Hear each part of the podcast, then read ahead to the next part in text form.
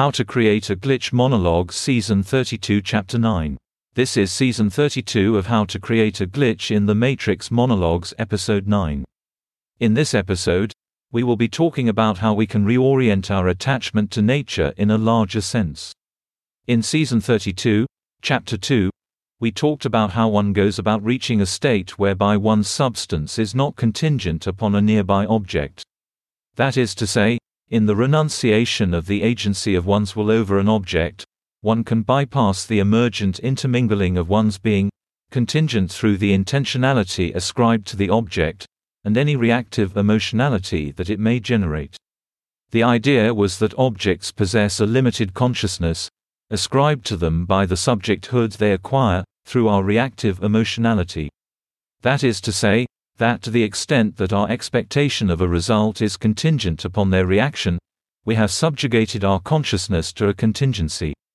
In that episode, we explored how in renunciation of the objects of consciousness, one acquires a sanguine will, which transitions the substance of one's being from one moment to the next unimpeachably.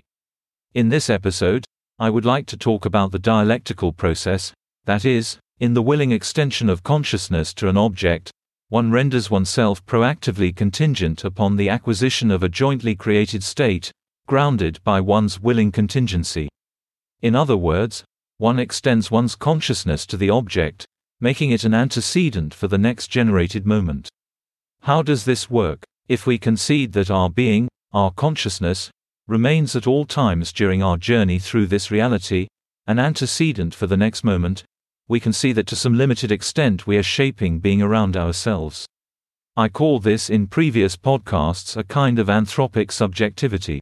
Now, this principle was also used to explain how the extension of that subjectivity onto an object creates a kind of contingency to that object in the transition from time 1 to time 2. That kind of contingency was used to explain how one can withdraw one's subjectivity, one's will through renunciation, thereby preserve one's being in the transition from time 1 to time 2. The dialectical movement involves the extension of one's consciousness to the objects of consciousness, so as to in some way direct the substance of one's being through an antecedent state of the environment. In other words, rather than withdrawing one's will from the environment, one intentionally, purposefully, extends one's will into the environment so as to render it subjugated to an antecedent state in the environment. Essentially, what I am saying is that, if it is possible to withdraw one's consciousness, one's will from an object, and thereby reduce the contingency of one's substance to that object, then it must be also possible to purposefully, even intentionally extend one's subjectivity or will into the objects of consciousness so as to render them contingently grounded. Let me give you an example. Suppose you were to flip a coin 10 times. Now, suppose you were to consciously, internally say, that you want to change to a universe where that coin flip results in heads, render oneself contingent upon that object to the extent that it manifests as heads instead of a tails. Now, suppose you were to accept that whatever changes in your web of associations, your memories, your substance, that were required, were willed by your subservience to the consciousness of that coin flip. What would be the result? I am not saying that the proportionate ratios of heads versus tails would change, mind you.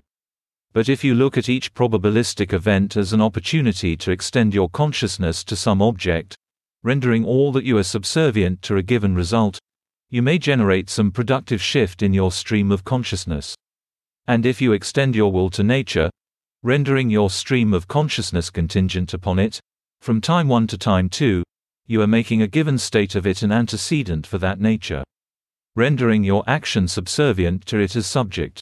That's the end of the podcast for today. If you enjoyed it, please like, comment, and subscribe.